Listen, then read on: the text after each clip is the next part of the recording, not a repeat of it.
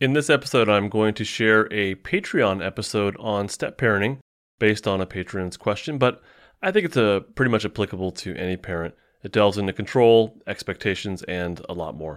My name is Justin Sunseri. I'm a licensed marriage and family therapist obsessed with the polyvagal theory, although this one delves, uh, strays away from the polyvagal theory. It's more about just parenting.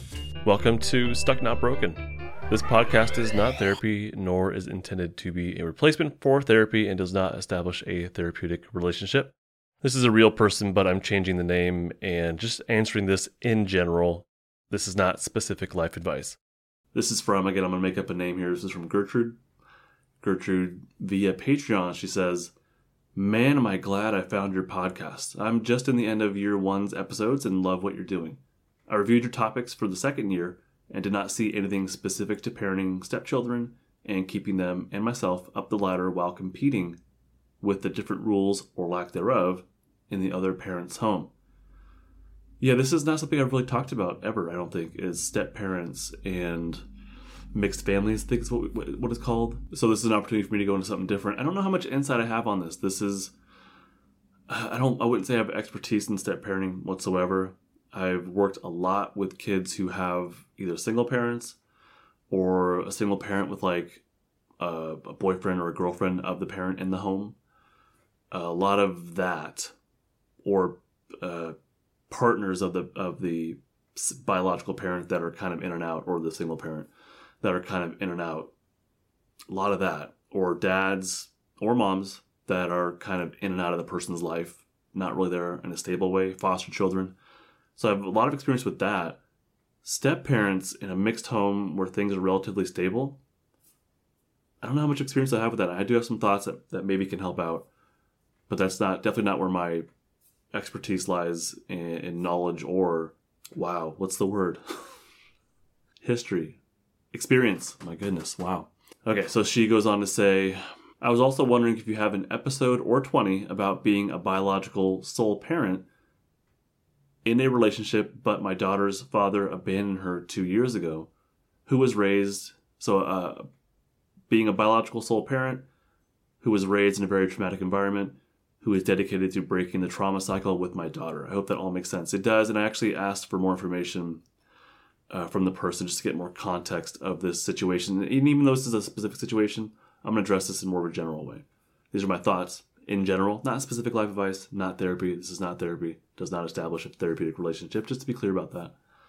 But the the additional context here is uh, I had written saying it sounds like you're living with stepchildren and their biological father, but you also have a daughter of your own who is also living with you and them. Your stepchildren split time between their bio mom and their bio father, but your bio daughter is with you full time. And she said, Yeah, that's exactly it my ex husband abandoned his parental duties two years ago. So that's just more of the context. So she goes on to say in, in the original message, I guess where my struggle lies is being a quote unquote parent, but raising children that are 10 and 11 that do not model behaviors I believe they should. The two main concerns are they are very immature for their age, and their mom has done everything for them. Second is their laziness and lack of motivation to do anything other than what they are forced to do. So first off, my couple of my thoughts here. This is a tough age. 10, 10 years old, eleven years old. It's a tough age. I don't know. If, I don't know if any age is is easy, but uh, ten and eleven. I have a twelve year old now. She just turned twelve. It's a tough age. It is a trying age. It's a challenging age. There's this impulse to um, individuate potentially to already start to individuate, push their parents away, to say, yeah, I know this and I know that, and I can do this on my own, even though they don't do it um, and I know what to do this, even though they don't follow through and actually do it. You have to keep reminding them. So all these things in general, tough age. Now you compound that with uh, step parents, step siblings, uh, family turmoil, if there is any. And I, I, don't, I don't. This is again, this is more general. You compound that with these issues, plus maybe the way they were raised. If there's a history of trauma, um, this person says there was that mom, bio mom does everything for them. So you filter or mix that in as well. This it, it compounds. It's a big issue that kind of just kind of compounds on itself and becomes more and more complex. Besides, I mean, if if life was perfect and you just had a 10 and 11 year old that were like your biological children that you would raise uh, since birth, it's still a complicated age. It's, it's still a challenging age. Um, and we have to keep ourselves in check as parents because it's going to trigger our own stuff, right? And you probably know that if you're a parent with this age group, you, you probably know that already. So they're, they're individuating. This is supposed to happen. Rebe- rebellion is common. It's kind of supposed to happen, especially when you have parents that are more overly controlling, that want things a certain way. That that will be the battleground. You're these 10, 11, 12 year olds. That will be the battleground. Is they, their goal in life is to prove to you that you don't have control, that they are an individual, and especially if you have some a child who's in the more of a strong-willed kind of personality, their goal in life is to prove you do not have control over them. So again, like just this, the issue just kind of compounds and builds. But you know, most kids in general, they don't do anything unless they're, I'll say, forced to. They won't do anything unless there's something in it for them, an allowance or access to privileges. And it's not because they're bad; it's just because they're kids. That's they don't really do things unless there's something in it for them, at least at home. I mean, my kids are wonderful outside of here. They're very giving. They're good friends. At home, unless there's something in it for them, they don't volunteer to do chores typically. They don't volunteer to clean up like a mess in the house. Be, like just because they're kids. And if you have kids that do that, hey, my hat's off to you. Uh, write a book because um, you may you may have all the answers. But uh, the kids don't typically volunteer to do things unless it benefits them. They just don't. When it comes to homework, they don't like homework. They're not excited about homework. They don't want to do homework. We we want them to do homework. Cleaning the room. There's Legos all over my five year old, almost six, his bedroom right now. Like I've asked him numerous times. There's been no consequence. I haven't pushed the issue, but I said, hey, might be a good time to clean up your Legos on the floor. He goes in there with the, I think the intent to do it and gets distracted and just starts playing with Legos. um, but there's no consequence. Not, it's not a fight I want to pick. It's not worth it, in my opinion. So he he's okay with it the way it is. I have a problem. I'm not okay with the Legos on the floor in his room. If it was out in the common area, like the living room, kitchen, that's an issue. In his room, not as much. So these aren't things that he'll volunteer to do. Even though it's important to me, it's not important to him. He doesn't care. Uh, doing homework is important to us, not for kids. Doing chores, that's important to us, not for kids. So I think when it comes to kids in general, and probably stepchildren as well, we have to realize that what's important to us may not be important to them. What motivates us may not motivate them. It's just not as important. Now you take that and combine it with maybe a strong-willed personality, combine it maybe with history of trauma, combine it with uh, parental divorce, which in and of itself might be traumatic, plus all the stuff that comes before that. There, the issue just builds and builds and builds. So the issue is not just that they won't do the thing. The issue is all of the stuff put together, right? So I think it's just a framework to kind of keep in mind that there's this much larger issue or or collection of issues that our children are going through, and not just their developmental milestone or where they should be at or where we'd like them to be at. Where they should be at, where we'd like them to be at, or where they actually are.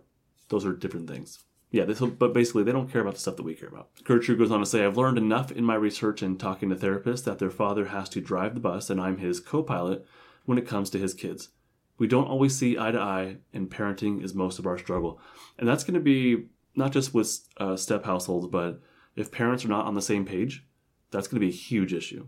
And even if the same page, like ideally, we want parenting to be the least um, controlling, the least punitive, the least restrictive. Hopefully, that makes sense.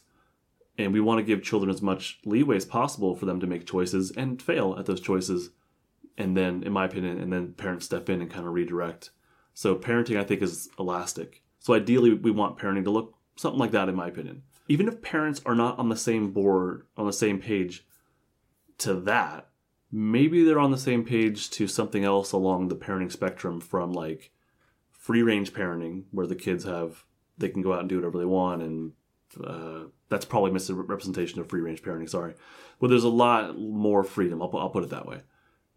For, toward you know the spectrum from that toward very authoritarian parenting where parents have complete say so all the time lots of control lots of demands.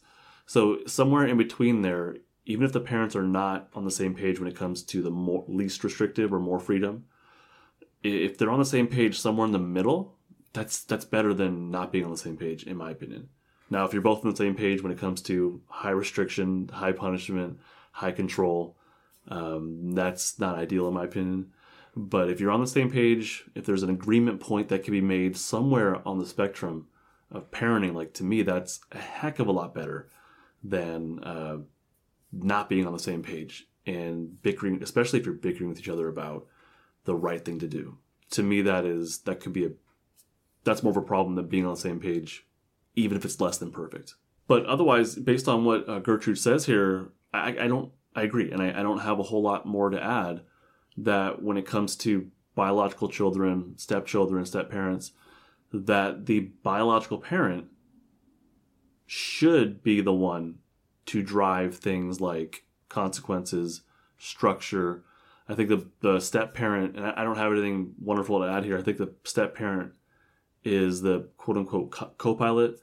Uh, just to me, this really depends on the level of attachment and family functioning, and maybe that step parent can take on more of an active role. I've seen that.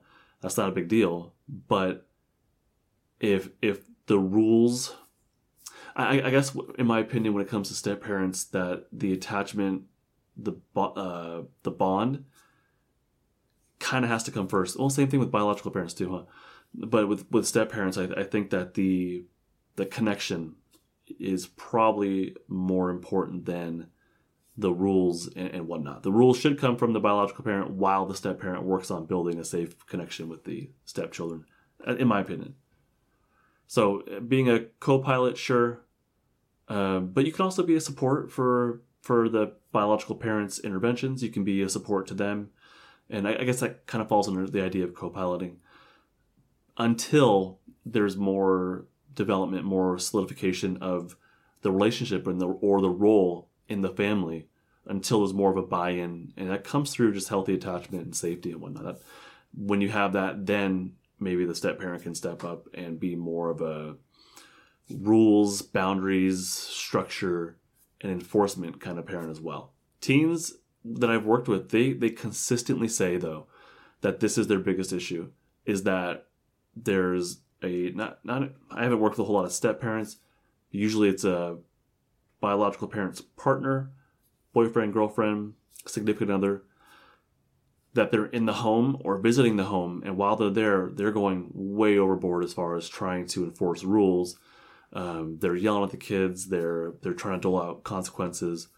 They're not working on the structure. They're not working on the bonding. They're not working on the bonding, and they're prioritizing being the boss or being. And what my what my teen clients will say is that like they're not my parent. They're not my dad. Why are you like why are you why are they attempting to to kind of be the dominant one? Especially the big the biggest problem is when they especially override the biological parent and that's like that's like a personality kind of thing or maybe that partner is in this like fight energy and they feel this urge to dominate uh, whatever the whatever the re, whatever the the driving force is is that this is a consistent constant issue for my my clients that I work with that are younger that are teenage years or, or even younger is that this other person's coming into the home and being highly disruptive and attempting attempting to dominate or kind of be the boss or they call it they, they say why are they're trying to be my parent but really it's not about being a parent it's more about seems like it's more about gaining control of, of the home.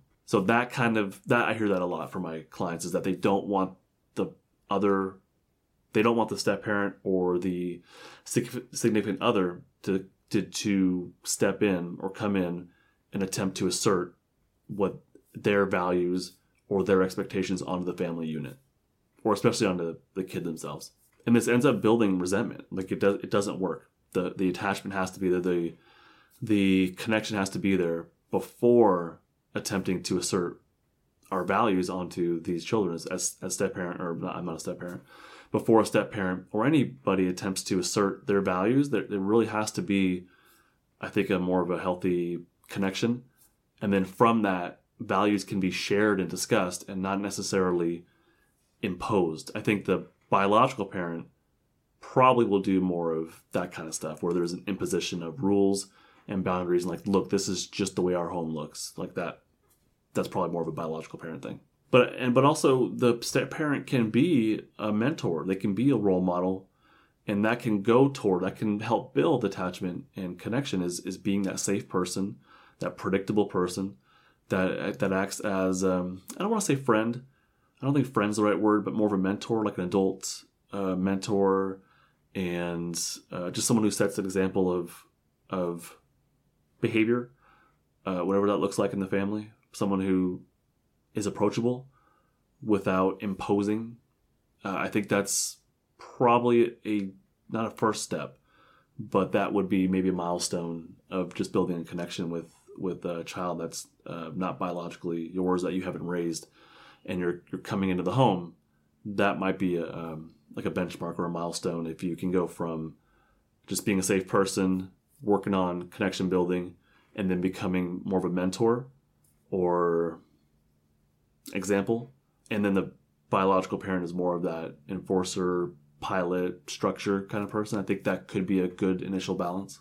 Hey, if you're enjoying this and you're also a fan of this show, Stuck Not Broken, then consider supporting all the work I'm putting into this and uh, everything else I'm doing with Instagram and the blog and the ebooks uh, by becoming a patron over on Patreon.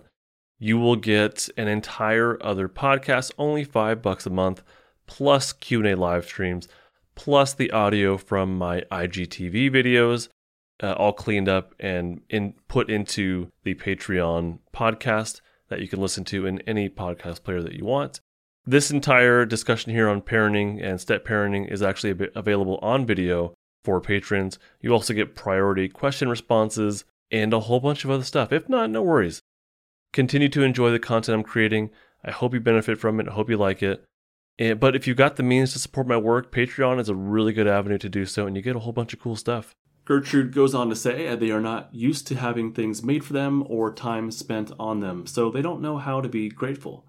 I'm a crafty person and made totes for them for their summer shuffle off to school to take things between homes since they don't have backpacks. They took them to their moms the first day and we never saw them again. Oh, that's sad. I listened to your show about not taking it personally, and that helped some, but I feel like they are so ungrateful. I want to be the role model, and oh, there you go. I want to be the role model and quote unquote mother figure I know they need and deserve. I just don't know how to be patient with them, teach them, and not get so butthurt. His kids are a trigger for me, and I catch myself being irritated with them just because I expect them to do something irritating.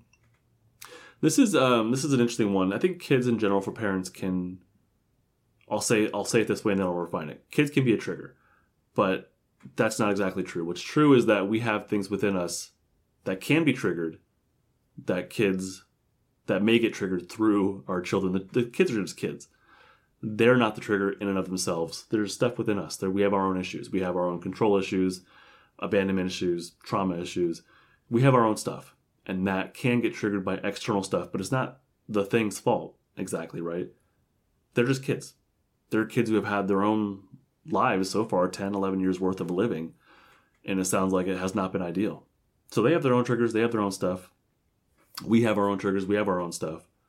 And these things are going to clash. And step parents are going to be triggers for the kids and the kids are going to be triggers for the step parents. So it, i think it would help in general to not blame other people for how we feel in general. Some people who attack us some people who um, are overtly triggering to us, like they're they're encroaching on our space, they're outright attacking us, they're calling us names. Yeah, our feelings can be attributed to them, right? More or less. In general, I, I think especially when it comes to kids, they yeah they do things to assert themselves, they do things to prove we don't have control over them, and that's to be expected.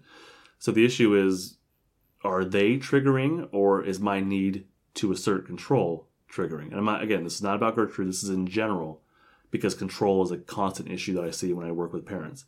Parents want to have control over the situation, right? So the issue is not the kids, the issue is my need for control. My need for control conflicts with maybe a stepchild or my own child that also wants to assert control.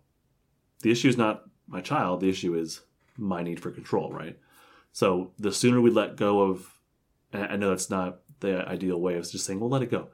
But the sooner that we can soften that uh, through our own self regulation, the sooner that the kids, quote unquote, will not be a trigger. Also, a step parent may not align with what the stepchild wants or needs or is ready for. So, what we want out of the situation may not align with what they want or with what they need. I think that it's, it's up for a, a parent to recognize where a kid's at and to attempt to meet them there. Now, parents can, of course, have higher expectations, set the bar higher. I think it's actually really important, and I would recommend parents do that. But at the same time, as we're doing that, we also have to realize and, and understand with empathy and with compassion that they're just not there. And it's not about us, it's not about the step parent. That's just where they're at. So the sooner we can meet them there, but also in my mind, it's like, well, I'll meet you there empathetically. I'm with you. I can connect with you, but I do expect better at the same time. I think those do not conflict. I think those go hand in hand. When it comes to attempting to make a connection with them, whether it be through making things for them, or inviting them to cook with us, or just wanting to play and go swimming together, when it comes to that, they just might not be ready for that kind of bonding or connection. I don't even know if these, not just these, but stepchildren in general, they may not have even had that with their own biological mom or dad or parent. So if they haven't even had that with them, being able to build that with a step parent is going to be a lot more difficult. If they don't have a history of co regulation, of, of safe connection and attachment, building that with someone brand new, especially while all these dynamics are going on, it just may not be, it might be too much of an ask or of an expectation. So, can you expect that someday that'll happen and do the best you can to make it happen? Sure. But at the same time, we also have to expect and realize and understand that right now they're just not there. And that a healthy amount of space right now is a good idea. And then hopefully the amount of space that we can, like literal space or emotional space, will lessen as time goes on, hopefully. Gertrude goes on to say, I'm learning my I'm learning that my lack of patience and my need for them to do more than bare minimum is causing all of us to run down the ladder. If I ask twice and have to ask a third time, I'm upset. The kids are not used to doing for themselves and are not used to asking for help. I have raised my daughter very differently, and although and although I know all kids are different, I feel they should be more advanced for their age. I'm talking basics like keeping their rooms clean, brushing their teeth, eating with utensils and not their hands. So some of this is um, some of the issue here, not just here, but in, again in general, is that what we consider basic might be basic for us. For kids, it's not basic. Keeping a room clean for us, pretty basic. Clean house, clean apartment, pretty basic, right? Uh, we have pride in the things that we are paying for, that we own, or are renting, or whatever it is. Like we have pride in that. It means something to us. It's our little habitat. We want it to feel uh, safe. We want, and part of that is keeping it clean. We want to feel that pride in there. Kids, not so much. They're not paying for this stuff. They don't really own it. They don't control it. They don't care in the same way that we do. So, basic for us is different for them. Kids, when it comes to brushing your teeth, yeah, pretty darn basic, but for them, they don't care. So, even though these things we consider basic, for them, it's not important. Watching TV is important. Playing with their friends, to them, that, that's important. They will go out of their way to make those things happen, right?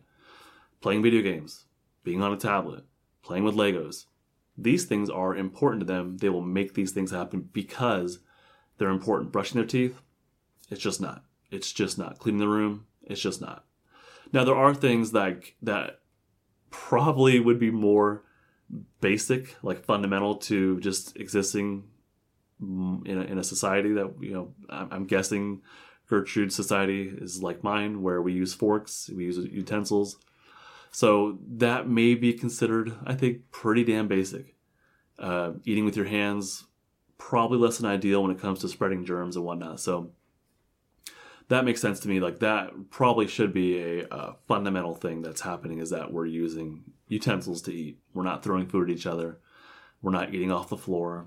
Stuff like that seems like, in general, pretty damn basic and a basic expectation for kids if they if they're not doing these things, if they're wearing filthy clothes, they're drinking soda all day, like to to me this there is a concern there. I think kids will do those things.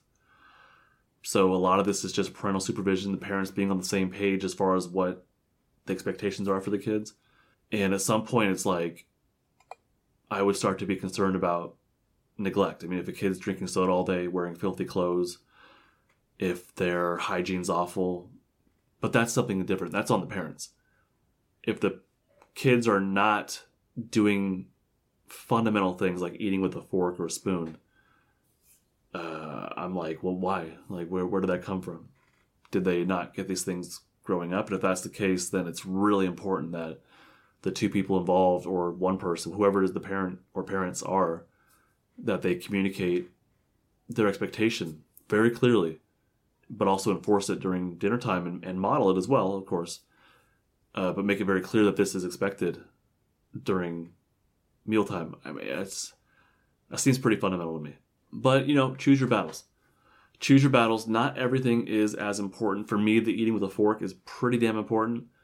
Keeping Legos off the floor, not so much. So what consider what's considered basic for one home, for another home, it might not look the same.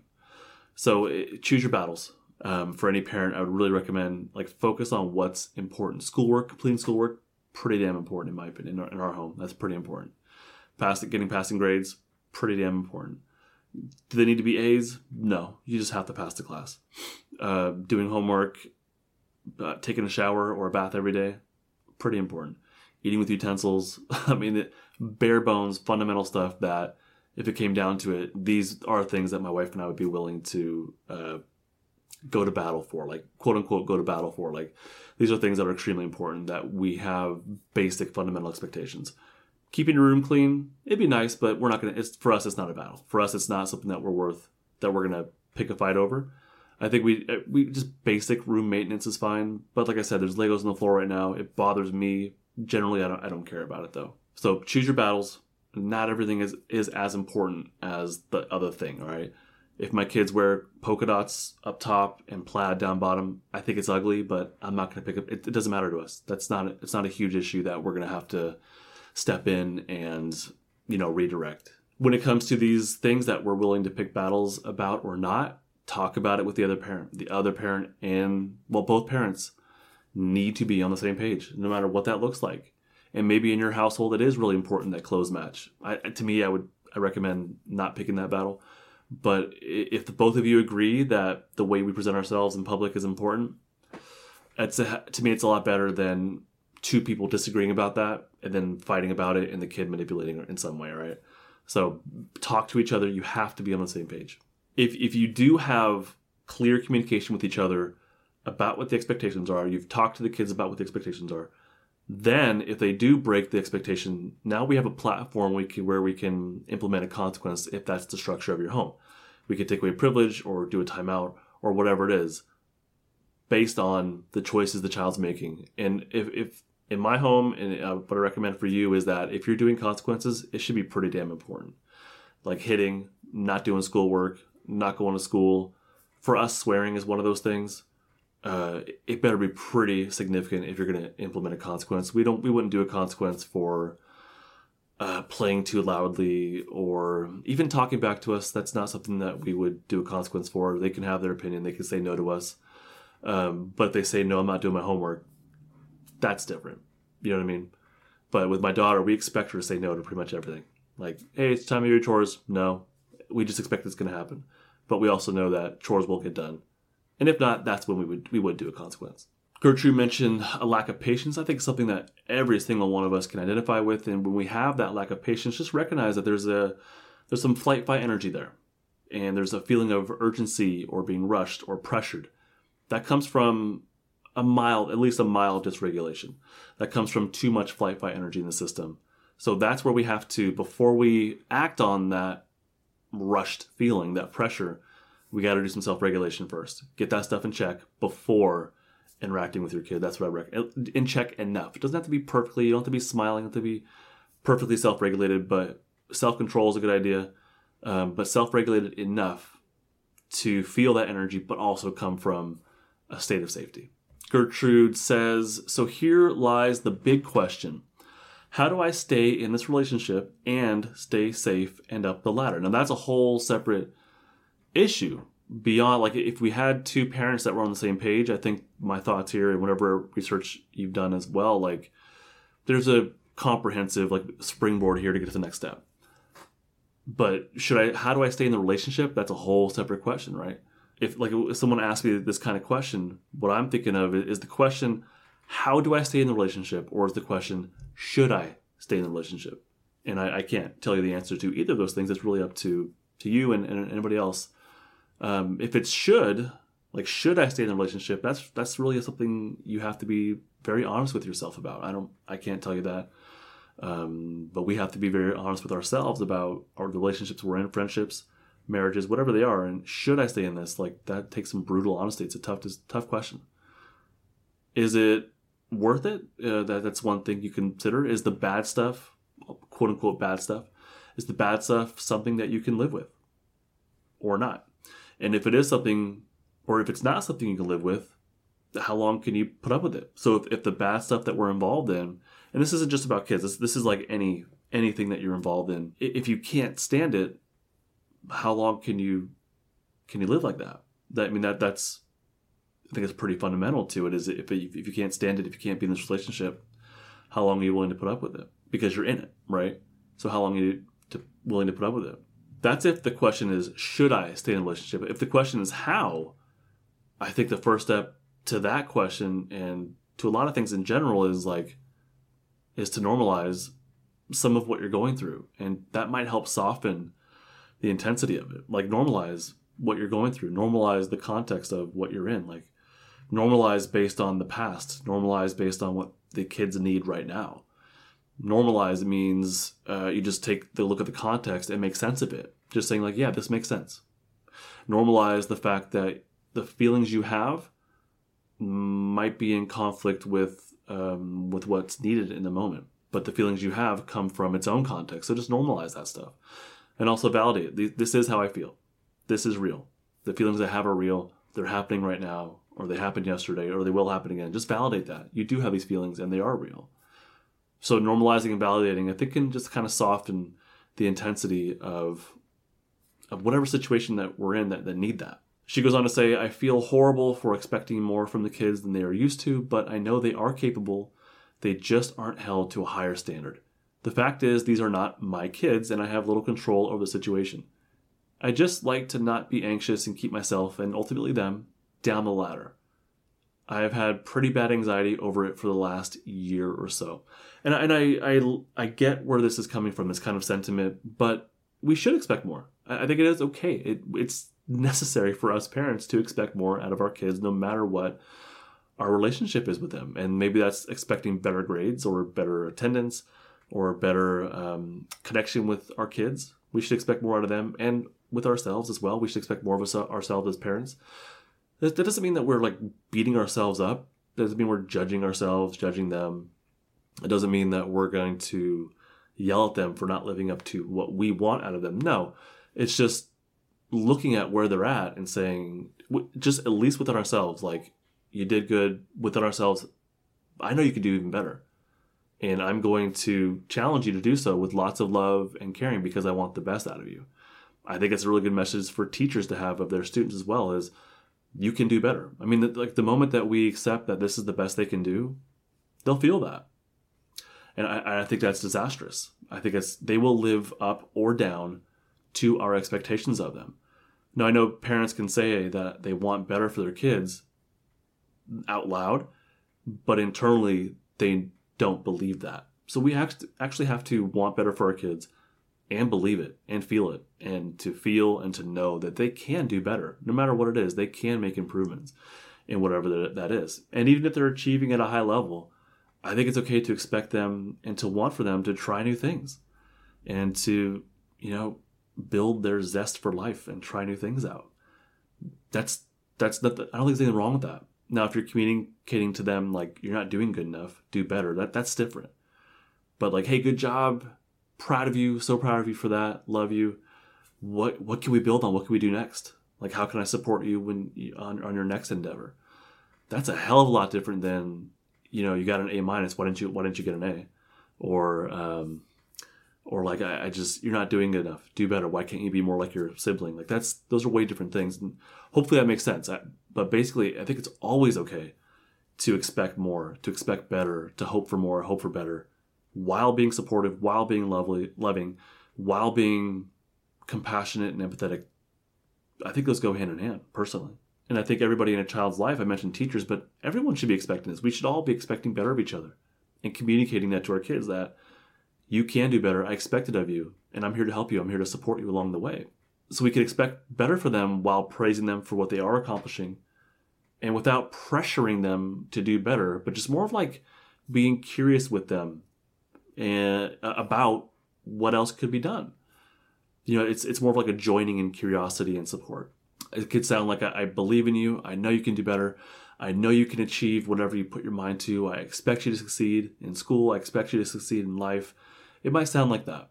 And these are con- conversations I've had with my kids, and I'm pretty point blank about what I expect out of them in a very healthy way, in, in my opinion, in a very healthy way. So, a couple more things she says I'm in between counselors because of your bad therapy series. You helped me to solidify that the person I was with was not a good therapist and was definitely not right for me.